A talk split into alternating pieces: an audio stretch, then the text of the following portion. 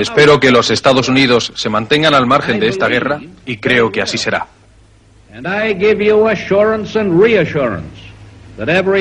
Les puedo asegurar que el gobierno dirigirá todos sus esfuerzos a ese fin. Mientras esté en mi poder prevenirlo, no se oscurecerá la paz en los Estados Unidos.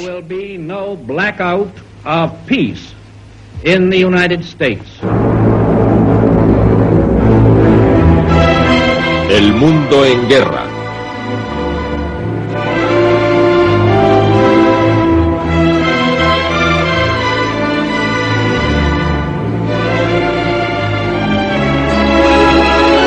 En camino.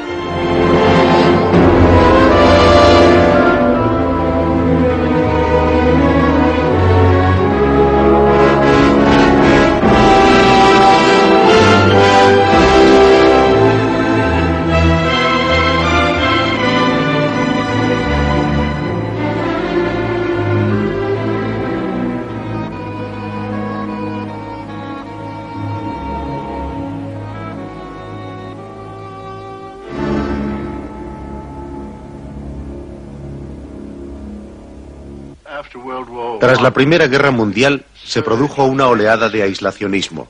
No teníamos ninguna razón para implicarnos en la Guerra Mundial, y puesto que ya habíamos cometido un error y los países europeos habían contraído muchas deudas, el país se volvió aislacionista.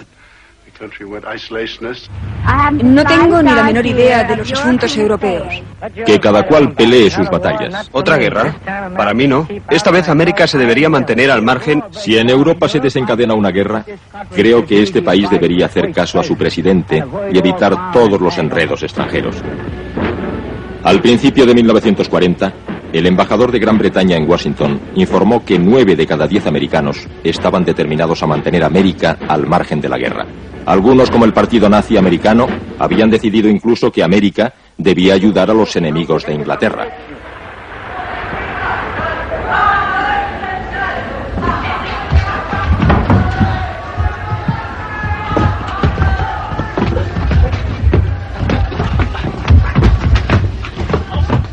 El país estaba enormemente dividido.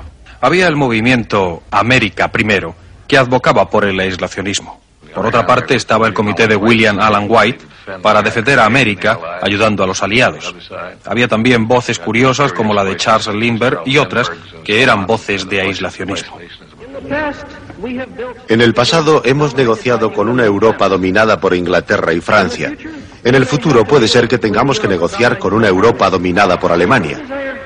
Charles Lindbergh, gracias a su extraordinaria hazaña, era una figura muy popular, era casi un héroe del pueblo y como tal tendría influencia. Supongo que todo tipo de celebridades tiene influencia. Si no, no estarían siempre respaldando productos. Pero no debería implicarse en los asuntos internos de Europa. Nunca se desarrollaron ni se desarrollarán de acuerdo con nuestros deseos.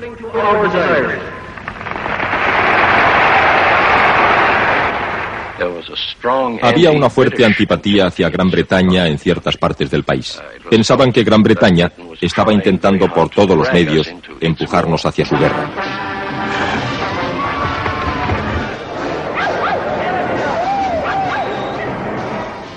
...1940 era año de elecciones presidenciales en los Estados Unidos... ...y la principal preocupación de Roosevelt en ese verano...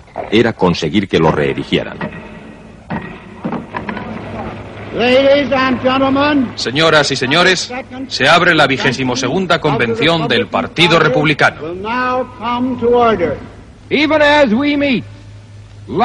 En este momento las luces se apagan en Europa. Los apagones de los dictadores reemplazan a los faros de los hombres libres. Sobre nosotros recae la grave responsabilidad de mantener encendidos los faros de la libertad.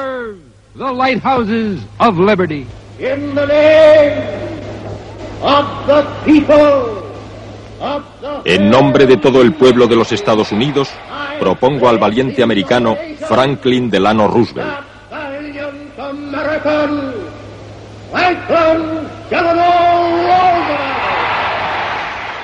Tras la caída de Francia, la mayoría de los americanos estaban dispuestos a ayudar a Gran Bretaña de alguna forma, pero muchos más se oponían fuertemente a entrar en la guerra a su lado. Candidato por tercera vez no ha mantenido la fe del pueblo americano. El oponente de Roosevelt en las elecciones presidenciales de ese otoño era un candidato abiertamente opuesto a la guerra, Wendell Willkie. Su promesa de mantener a nuestros hombres al margen de guerras extranjeras no es mejor que su promesa de equilibrar el presupuesto. Ya casi están en camino.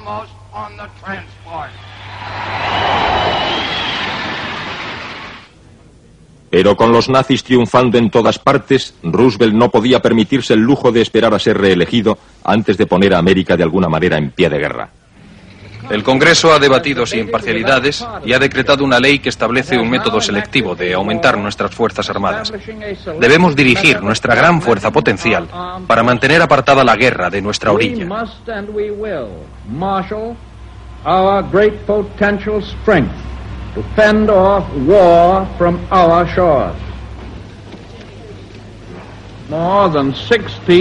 Más de 16 millones de jóvenes americanos están reviviendo la vieja costumbre americana de pasar lista, por la cual, desde los primeros tiempos coloniales, todos los ciudadanos fuertes y sanos estaban sujetos a la llamada servicio en la defensa nacional.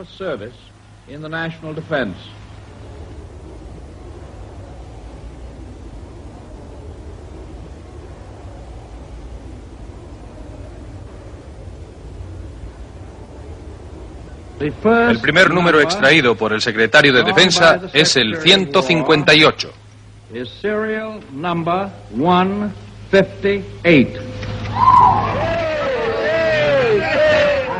Me honra ser uno de los primeros elegidos y procuraré ser un buen soldado.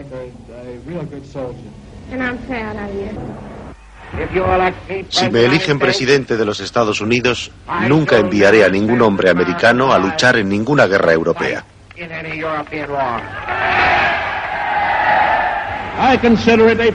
Considero un deber público contestar a las falsedades con hechos. Pretenderé que esto no sea para mí un deber desagradable.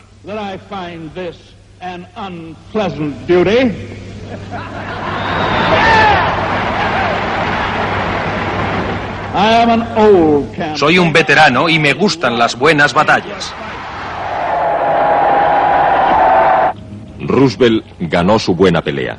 Pensó como su oponente mantener sus promesas de no enviar hombres americanos a luchar en guerras extranjeras.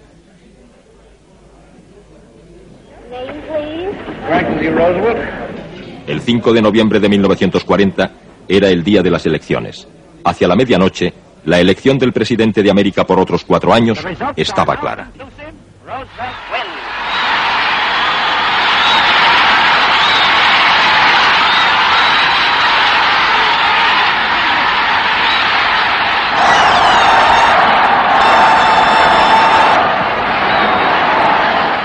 Reelegido ya Roosevelt, sintió que tenía el deber de dar a Gran Bretaña toda la ayuda que pudiera sin llegar a la guerra. Pero tenía que moverse lentamente, ya que América estaba aún profundamente dividida. Muchas de las medidas de guerra, como los pasos para ayudar a Gran Bretaña en un momento en que Inglaterra estaba sola, hacían rechinar los dientes al Congreso. Uh, Uh, Incluso un programa de preparación de armamento que fue aprobado por un escasísimo margen, como uno en un total de 400 votos. En diciembre de 1940 se propuso la ley de préstamo y arriendo, que fue aprobada en marzo del 41. Apoyándose en ella, el presidente hizo cuanto pudo para ayudar a Gran Bretaña. Mis instrucciones, cuando fui en su representación, eran muy simples y muy breves. Tomar contacto con el gobierno británico para averiguar lo que podíamos hacer para ayudar a sus países sin llegar a la guerra. Enseguida comenzamos una serie de actos que no eran realmente neutrales literalmente hablando. Por ejemplo, reparábamos navíos británicos en puertos americanos y escoltábamos sus convoyes por el Atlántico hasta Islandia, trasladando en total dos millones de toneladas de barcos.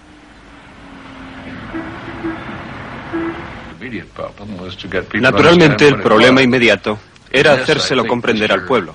A este respecto, creo que la sencilla alegoría del señor Roosevelt, presta a tu vecino una manguera cuando hay fuego, fue la ilustración más persuasiva. Los pueblos de Europa que se están defendiendo no nos piden que peleemos por ellos. Nos piden material de guerra, aviones, tanques, cañones, barcos, que les permitirán luchar por su libertad y por nuestra seguridad.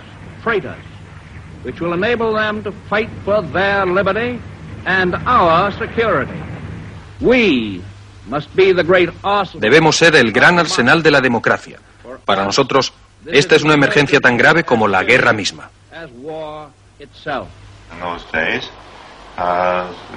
En aquellos días los hombres de negocios consideraban a Roosevelt como un agente del diablo y Roosevelt desconfiaba profundamente de ellos, de modo que la gente que estaba asociada con la movilización de la guerra tenía intereses muy diversos.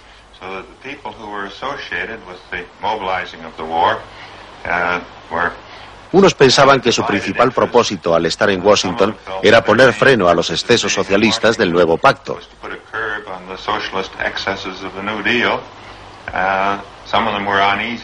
Otros se encontraban incómodos y se consideraban fuera de lugar. También había una gran renuncia. Ahora se oye hablar del complejo industrial militar. En aquellos días había muy pocas ganas de cambio en la industria civil.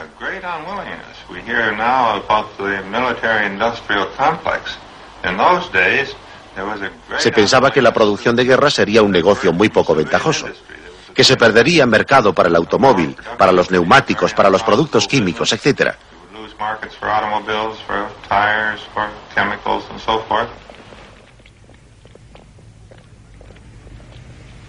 Hubo problemas con algunos de los gremios hasta junio del 41, hasta que Rusia entró en la guerra. En los días del pacto Molotov-Ribbentrop se produjeron algunas manifestaciones e incluso huelgas. En 1941 fueron a la huelga cuatro veces más trabajadores que en el año anterior. Durante la primavera, casi medio millón de mineros estuvieron en huelga durante casi un mes.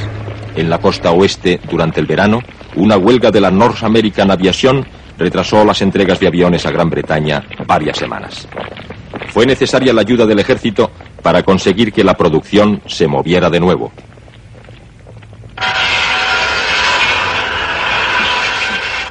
Pero aunque Roosevelt no tenía todavía muchas ganas de llevar a América a la guerra, la guerra estaba alcanzando a América. 11 de junio de 1941. El buque de carga americano Robin Moore fue hundido por un submarino. Roosevelt utilizó esto como pretexto para ocupar Islandia y relevar de allí a la guarnición británica. 4 de septiembre, el destructor estadounidense Greer fue atacado por un submarino cerca de Islandia. Roosevelt dio entonces orden a su marina de repeler cualquier agresión. 16 de octubre, el destructor estadounidense Kearney fue alcanzado por un torpedo alemán mientras escoltaba un convoy en mitad del Atlántico pereciendo 11 miembros de su tripulación. Roosevelt utilizó este incidente para presionar al Congreso a revocar el pacto de neutralidad. Hemos deseado evitar la agresión, pero esta ha empezado y la historia ha registrado quién disparó primero.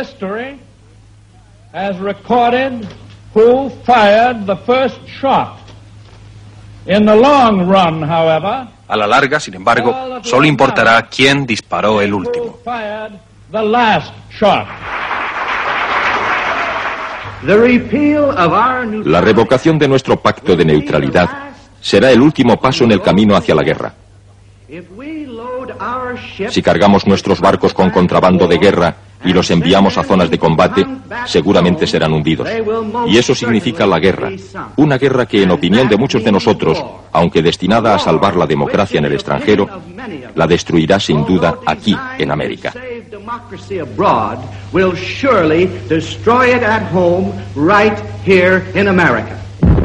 El 30 de octubre, el destructor estadounidense Ruben James fue hundido y con él se perdieron 150 vidas. Los oficiales y toda la marinería de proa perecieron. Solamente quedamos con vida 45 hombres y yo. Pero a pesar de la presión de Churchill que quería que América entrara en la guerra, Roosevelt no hacía nada. Estaba claro que haría falta mucho más que la pérdida de ciento y pico de marineros americanos para llevar a Estados Unidos a la guerra. Se llegó incluso a decir que por Inglaterra pelearía hasta el último americano. Los pasos que se estaban dando, pasos graduales desde luego, eran un poco comparables a los que se llevaron a cabo en la Primera Guerra Mundial. Ya saben, un incidente tras otro. Me acuerdo que el Saxes, torpedeado, nos acaloró. Y también el episodio del Lusitania. De la misma manera, creo, eran los movimientos que estaba dando el señor Roosevelt. El programa de préstamo y arriendo, la protección de los convoyes, el pacto de los destructores, todo lo que estaba ocurriendo produciría, en mi opinión, un incidente que desencadenaría la guerra. El incidente cuando ocurrió fue masivo, pero ocurrió en un lugar inesperado, Pearl Harbor. Todas las bases militares y navales de Oahu y Hawái han sido atacadas. Mantengan sintonizada esta estación para oír las últimas noticias. Descubrí que mi superior, que estaba encargado de todas las operaciones civiles de la guerra, estaba ausente, así que fui enviado yo a la gran reunión de dirigentes que se convocó la noche de Pearl Harbor. Recuerdo la sensación de importancia que me produjo asistir a la misma. También nosotros habíamos visto cómo la guerra se nos echaba encima. Ya había llegado el día y la hora, y ahí estaba yo, en la reunión, con los otros grandes hombres. Sufrimos, sin embargo, una enorme decepción, porque a nadie se le ocurría nada que decir o hacer. Nos pareció una excelente idea revisar qué materiales estaban amenazados por el avance japonés. Durante el curso de estos acontecimientos, algunos miembros iban vestidos con chaquetas de deporte y otros con zapatillas de tenis, y se hizo del todo evidente que nadie estaba realmente informado de dónde venían los productos estratégicos.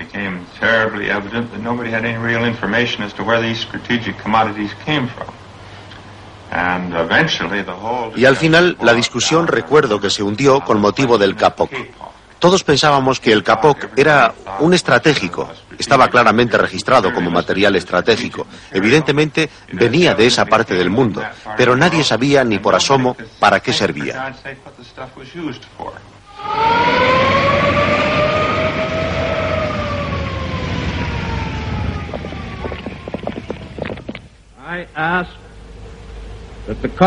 Declare Pido al Congreso que declare que desde el domingo 7 de diciembre de 1941 existe el estado de guerra entre los Estados Unidos y el Imperio japonés como consecuencia del cobarde ataque a nuestras bases de Pearl Harbor.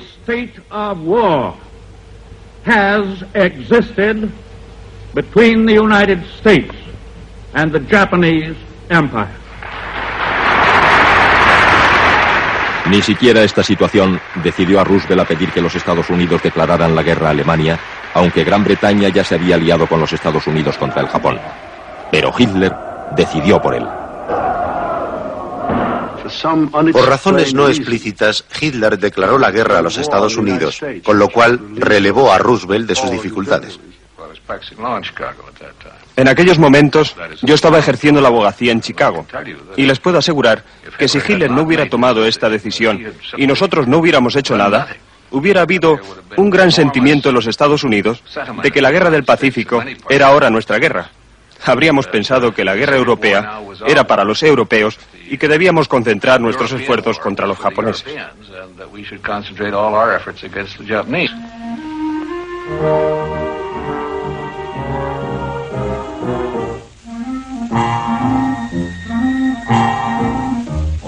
Give me land, lots of land under starry skies above.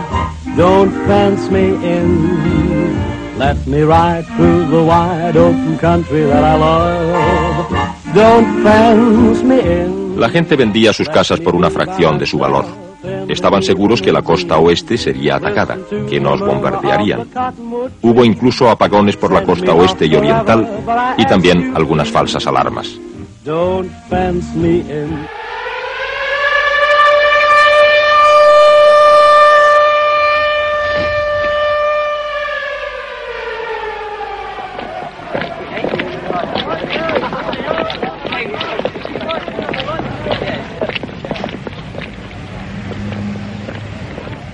No todos tomaron en serio estas precauciones.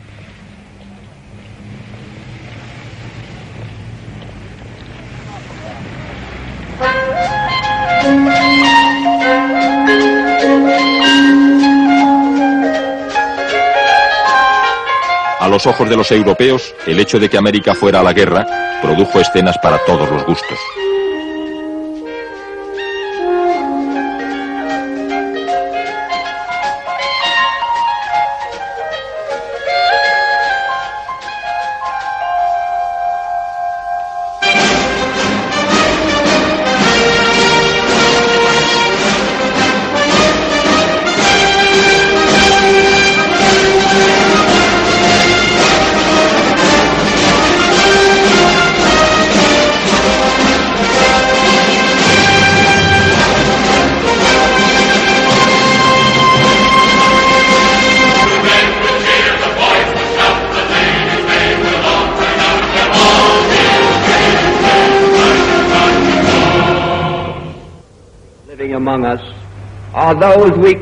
Los que llamamos extranjeros están viviendo entre nosotros.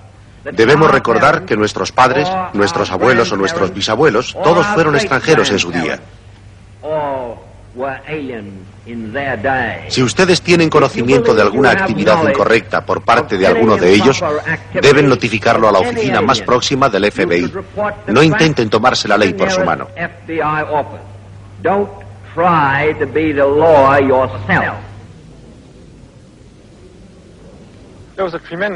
Se produjo un tremendo cambio, aunque éramos las mismas personas de antes del 7 de diciembre. El 8 de diciembre, cuando fuimos al colegio, muchos de nuestros condiscípulos y amigos nos llamaron asquerosos japoneses, nos importunaban y los que considerábamos amigos ya no lo eran. Como ustedes saben, en la Primera Guerra Mundial los alemanes eran odiados profundamente y había había mucha discriminación hacia ellos. En la Segunda Guerra Mundial estábamos en guerra con tres nacionalidades diferentes, los italianos, los alemanes y los japoneses. Recuerdo que Thomas Mann y Bruno Walter hablaron como alemanes y dijeron que, habiendo huido de la Alemania nazi, hubiera sido desesperante ser llevados de nuevo a un campo de concentración. Y la madre de Joe Di Maggio también habló y recuerdo que eso causó un efecto muy conmovedor en San Francisco. Los japoneses, sin embargo, no tenían realmente a nadie.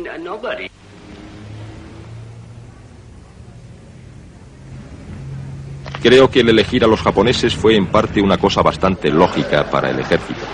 Se dijeron, no podemos manejar a los alemanes, pero podemos hacerlo con los japoneses. Después de todo, no podían movilizar a todos los alemanes e italianos de este país hubieran tenido que movilizar a la mitad de la gente de la ciudad de Nueva York, y eso hubiera sido ridículo. Esta gente siempre había sido poco popular, ya que competían con los granjeros americanos en trabajos del campo, y eran muy laboriosos y cultivaban sus tierras con esmero. Así que mucha gente se aprovechó de la situación para crear antipatía hacia ellos. El gobierno actuó apresuradamente y sin muchas consideraciones, por lo que resulta un capítulo poco atractivo. Más de 100.000 japoneses americanos fueron internados en masa, especialmente los de la costa oeste, mientras que a los 600.000 alemanes e italianos americanos se les trataba individualmente. Aunque habíamos oído rumores de evacuación, no nos hacíamos a la idea de que realmente iba a suceder. Se nos dijo que solo podíamos coger lo que pudiéramos llevar con nosotros. Los evacuados tenían tres alternativas. O tenían que vender sus propiedades, o las abandonaban o almacenaban sus pertenencias. En muchos casos, por la incertidumbre de la situación, mucha gente se limitaba a disponer de sus propiedades como mejor podía. Entonces nos metían en autobuses y nos llevaban a centros de internamiento. De los centros de internamiento pasábamos a vivir en establos o en barracas hechas de cartón. La angustia de mi madre fue indescriptible. Tenía cuatro hijos al servicio del gobierno de los Estados Unidos y un marido marcado como peligroso enemigo extranjero.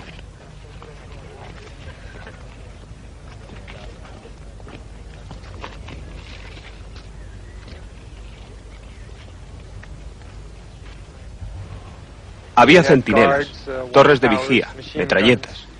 Estábamos realmente encarcelados. Nos sentíamos prisioneros en nuestro propio país.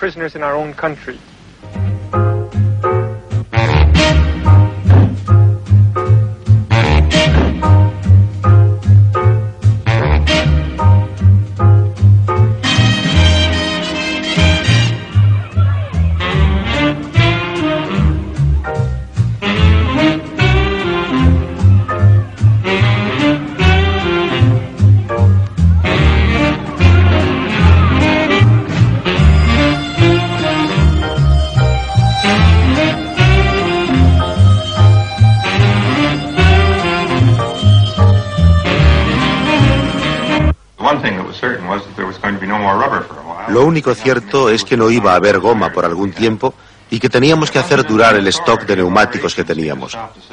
Nuestra agencia no tenía autoridad para parar la venta de neumáticos, pero, de todas maneras, redactamos una orden y una persona anónima la hizo circular por todas las oficinas de la Administración de Producción. Había que desembarazarse del papeleo, de la burocracia. Entraba y decía, aquí está la goma, aquí está el pedido de neumáticos, señor. Todo el mundo lo firmó. Y congelamos todo el stock de neumáticos del país.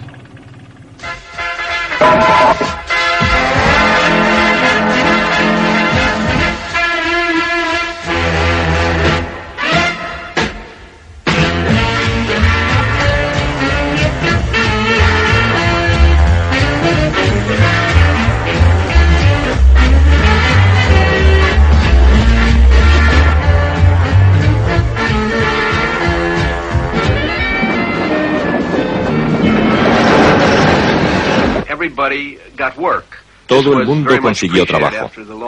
Tras la larga depresión de los años 30, esto fue muy apreciado. Parecería lógico que el mayor problema hubiera debido ser la inflación, cosa que había ocurrido en la mayoría de las guerras de todos los países. Pero nos movilizamos muy pronto, empezamos a racionar y aunque hubo algunas quejas, es impresionante lo bien que funcionó el racionamiento. Creo que la gente aceptó las reducciones bastante bien, pero hubo una excepción se resistían al racionamiento de gasolina. Aceptaban reducciones en la ropa, en la comida, café, azúcar, pero la gente utilizaba todos los medios, trampa, robo o latrocinio para conseguir más gasolina. Quienes más lo sentían era la juventud. El Departamento de Administración de Precios, ahora que lo pienso, debió de ser muy difícil de conseguir. Yo tenía entonces 31 años. David Ginsberg, mi asociado inmediato y cónsul general, tenía 29 y la mayoría de los otros eran más jóvenes aún, incluyendo a Richard Nixon, que era uno de los empleados más oscuros de la agencia.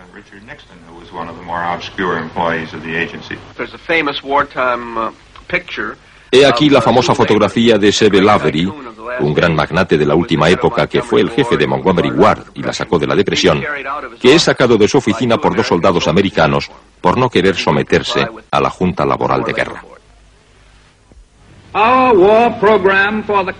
Nuestro programa de guerra para el próximo año fiscal costará 56 billones de dólares. Eso quiere decir impuesto y bonos, bonos e impuestos. And bonds and taxes. And we have a squeal with each orchid, ladies and gentlemen. Yeah, I'm new at this, Joe, you get your Yeah. Thank you. 2250 This is really a, a handsome thing to have. You're, you're, getting this as a premium for a war bond for $2,250. So it's really a, a, a good purchase for anybody. Look at that. Now you see it? Hope is looking at the shoe. He may increase his bid to 2255 You're going to come up a little, aren't you, Flabby? How much you got, Bane? We got 22 but I'll go 25. Nuestros enemigos no son acometedores. Son duros, hábiles e implacables. Durante años se han entrenado solamente con vistas a esta oportunidad de esclavizar al mundo y eso es exactamente lo que pretenden hacer. Pero por otra parte, no son superhombres. No han venido de Marte. Pueden ser vencidos y serán vencidos por hombres. Can be licked, and they will be licked by men. We fought in 1917 from Trinidad down down and drove the tyrant from the sea from Trinidad down down. We're in a bigger, better war for your patriotic pastime. We don't know what we're fighting for, but we didn't know the last time. So the cannons or the flames from Trinidad down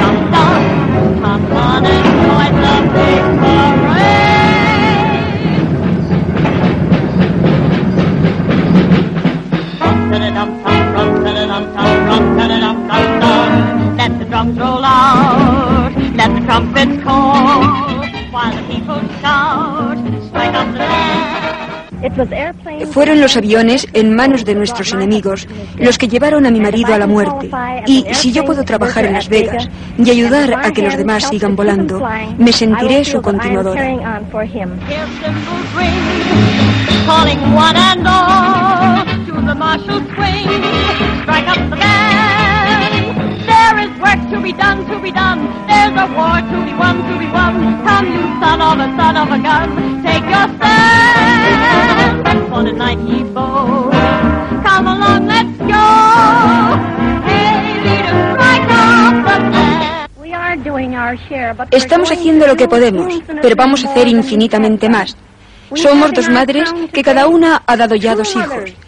Y como dije antes, daremos nuestros hijos, daremos nuestras vidas, pero con la ayuda y gracia de Dios no renunciaremos a una América libre y a nuestra vida democrática.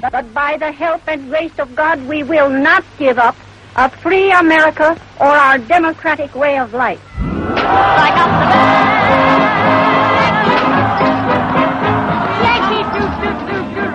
We'll come red, white, for the red, white, lend a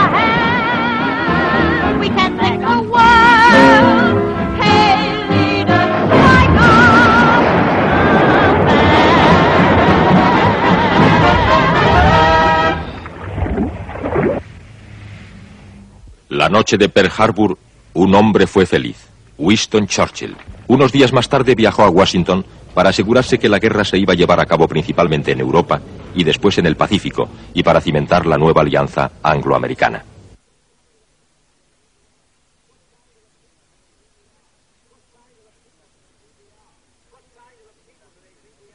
What kind of a people do they think we are? ¿Qué clase de gente creen que somos? Es posible que no se den cuenta que no cesaremos de perseverar contra ellos hasta que hayan aprendido una lección que el mundo no olvidará. Which they and the world will never forget.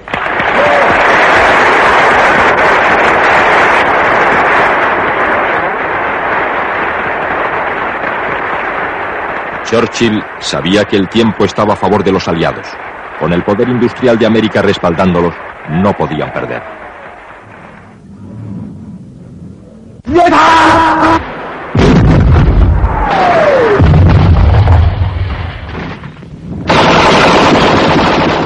...1942 empezó mal para los americanos en el Pacífico.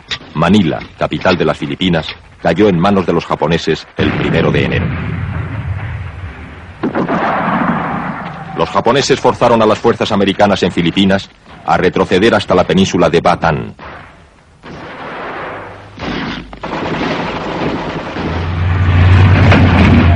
El plan americano era aguantar allí unos seis meses hasta que vinieran refuerzos. Pero los refuerzos nunca llegaron ni estaba Batán preparada para un asedio.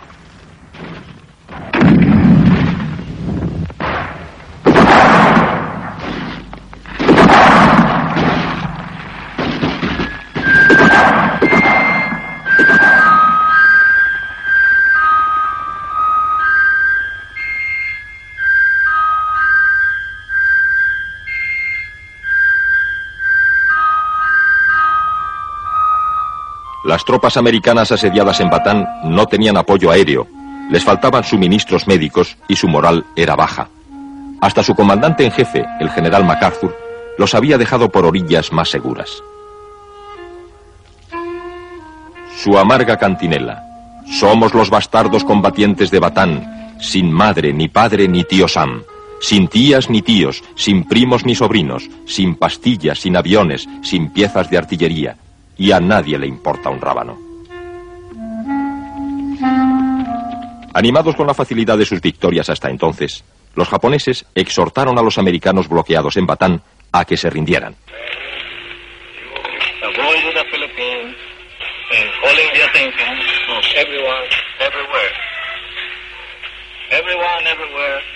all Filipinos and Americans all over the country. And all of you Filipinos.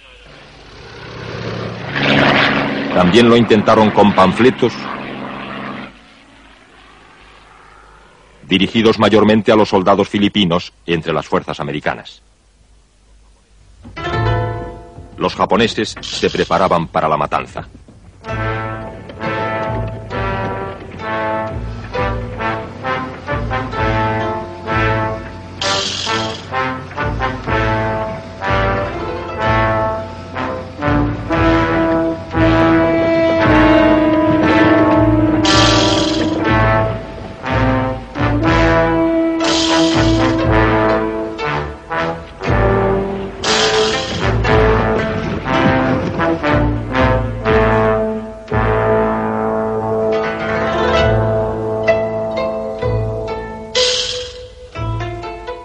A principios de mayo de 1942, el comandante americano en Filipinas, general Wainwright, se inclinó ante lo inevitable y entregó el remanente de sus fuerzas. En nombre de la humanidad, he decidido aceptar la rendición formal de todas las tropas militares americanas y filipinas en las islas Filipinas. Repito, rendiréis vuestras armas a los oficiales japoneses.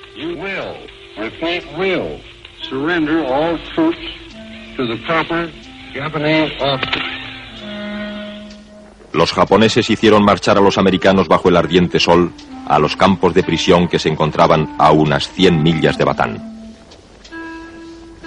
Privados de agua y medicinas, hambrientos y brutalmente apaleados, unos 10.000 soldados murieron en el camino, más de los que habían caído en la lucha propiamente dicha por Batán.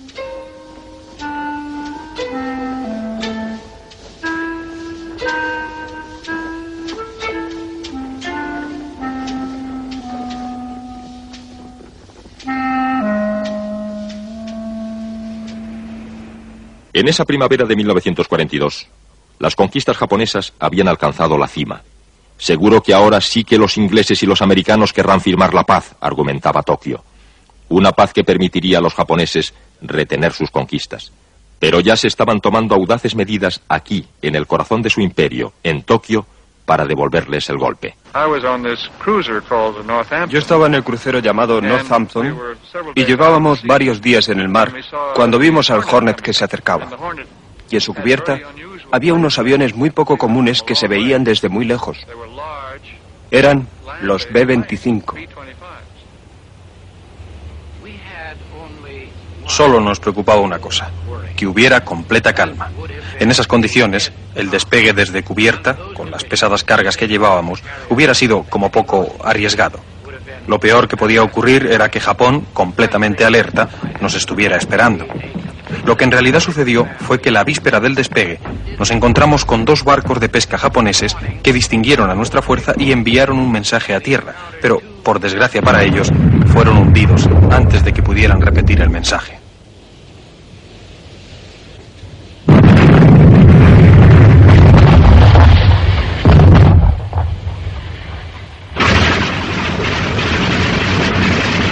Así es que logramos sorprenderlos casi por completo.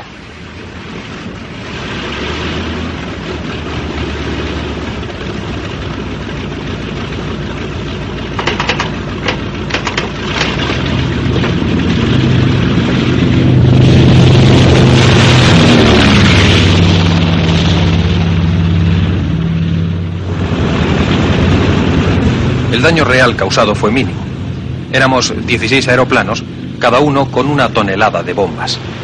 En las últimas etapas de la guerra, la 20 Fuerza Aérea, bajo las órdenes de LeMay, estaba mandando 500 aviones, cada uno con 10 toneladas de bombas.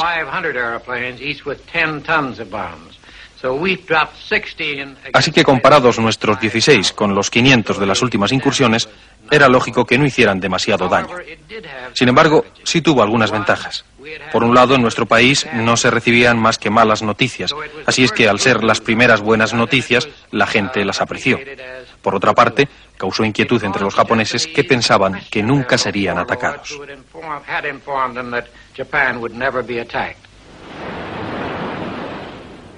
La incursión de Doolittle picó a los dirigentes japoneses y les hizo volverse descuidados. Desde Pearl Harbor, la Marina japonesa había estado buscando una batalla decisiva con la Marina americana. Una batalla que decidiera de una vez para siempre el dominio del Pacífico.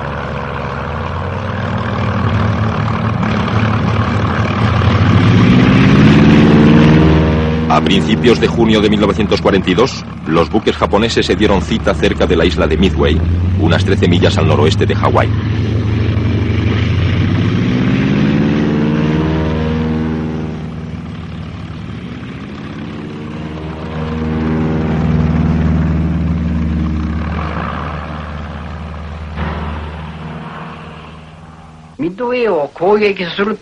Ya no éramos tan cautelosos como antes.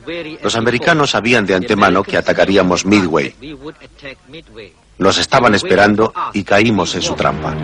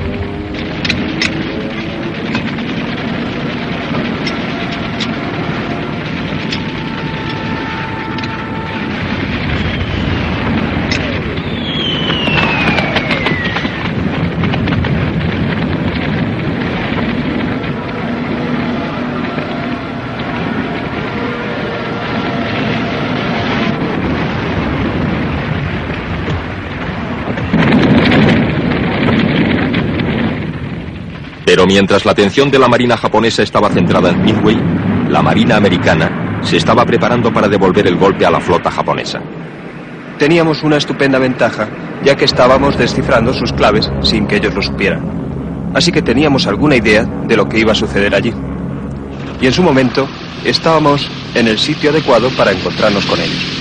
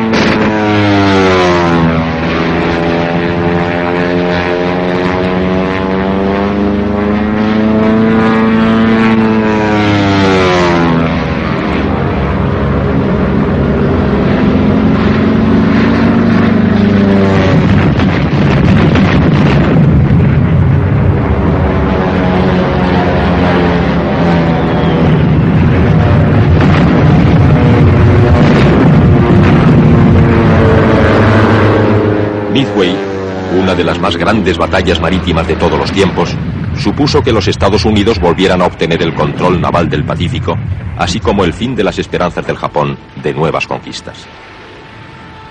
Los mismos cuatro buques japoneses que habían lanzado el ataque a Pearl Harbor seis meses antes fueron destruidos por los aviones de los navíos americanos que habían estado allí y que escaparon de ser destruidos aquel día.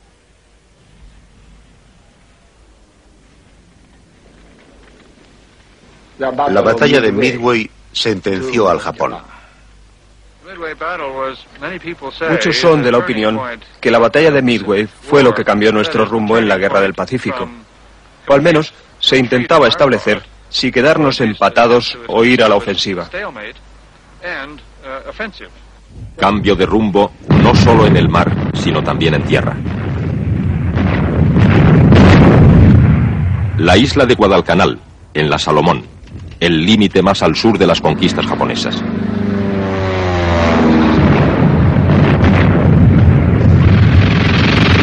En agosto de 1942 volvieron los aliados.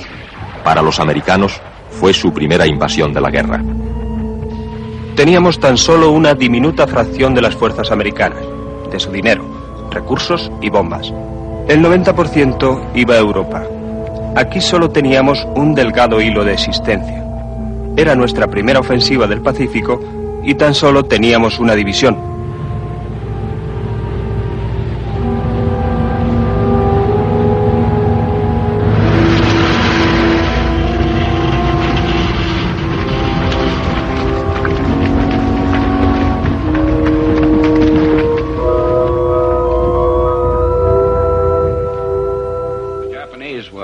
Japoneses eran luchadores duros y nunca se darían por vencidos. Habíamos aislado a un regimiento japonés en lo que se conoce como un punto Gifu y lucharon hasta que tuvimos materialmente que aniquilarles. Una vez que los tuvimos rodeados, intentamos persuadirles, a través de altavoces, a que se rindieran, pero no quisieron. Los japoneses no debieron hacer un esfuerzo tan grande en Guadalcanal. Debieron reservar sus fuerzas.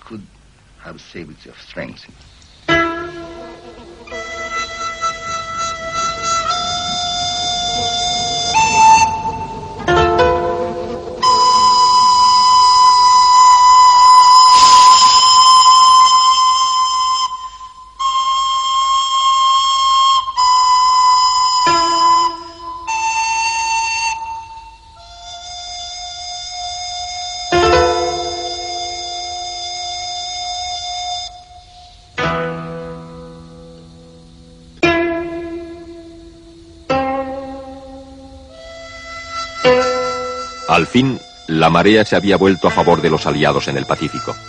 Pero todavía no era aquello más que una manifestación lateral. Las principales energías se reservaban para Europa. Al público americano en general le parecía un poco raro que estuviéramos gastando tan pocos esfuerzos en el Pacífico.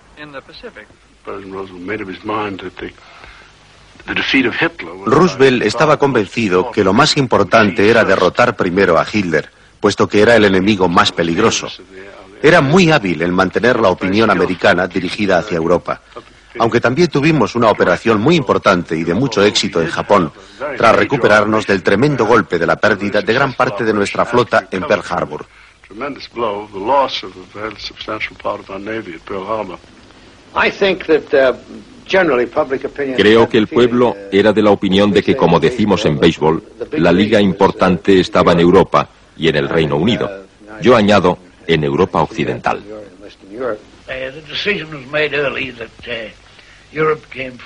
La decisión de que Europa era lo principal se tomó pronto y fue una sabia decisión, a pesar de que en el Pacífico nos derribaron cuanto quisieron por una temporada.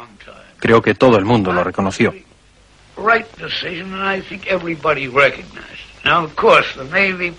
Desde luego, la Marina protestaba de que tenía poco poder en el Pacífico y nos pusieron en contingencias bastante desagradables.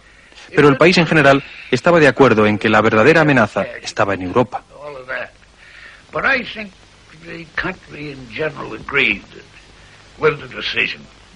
Ya tendríamos tiempo de ocuparnos de los japoneses. El problema se situaba en el continente. Their own good time, but a uh, real thing that had to be met was on the continent.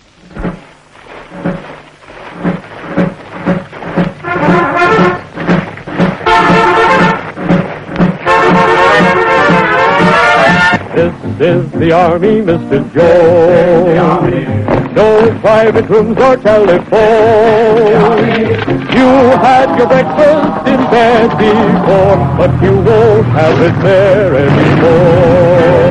Here we teach you how to kill. You get the opponent down Estamos aquí para enseñarles a vencer.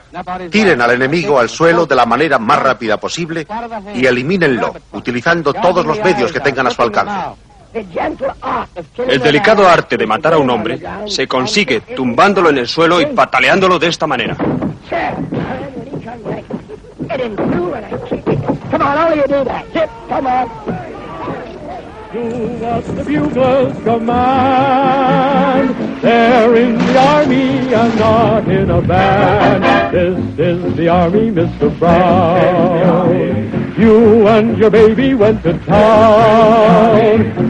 Had you worried, but this is more, and she won't worry you anymore. Mr. Jones, Mr. Green, Mr. Brown.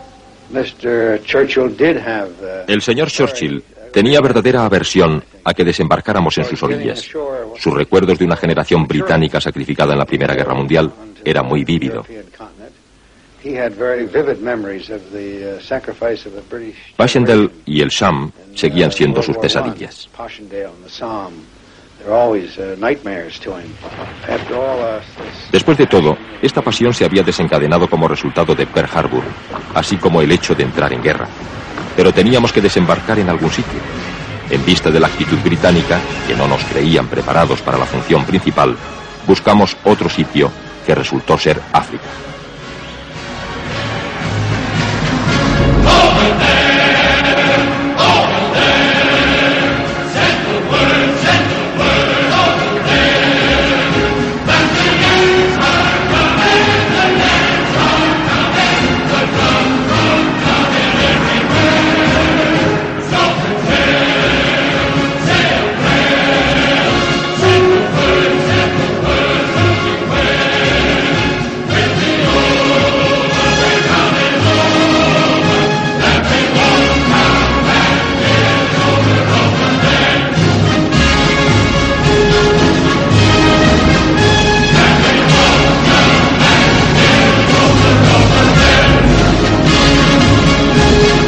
Noviembre de 1942. 600 buques cargados con hombres y material salieron para el norte de África. Operación Antorcha. Roosevelt dijo cuando lo supo, al fin estamos en camino.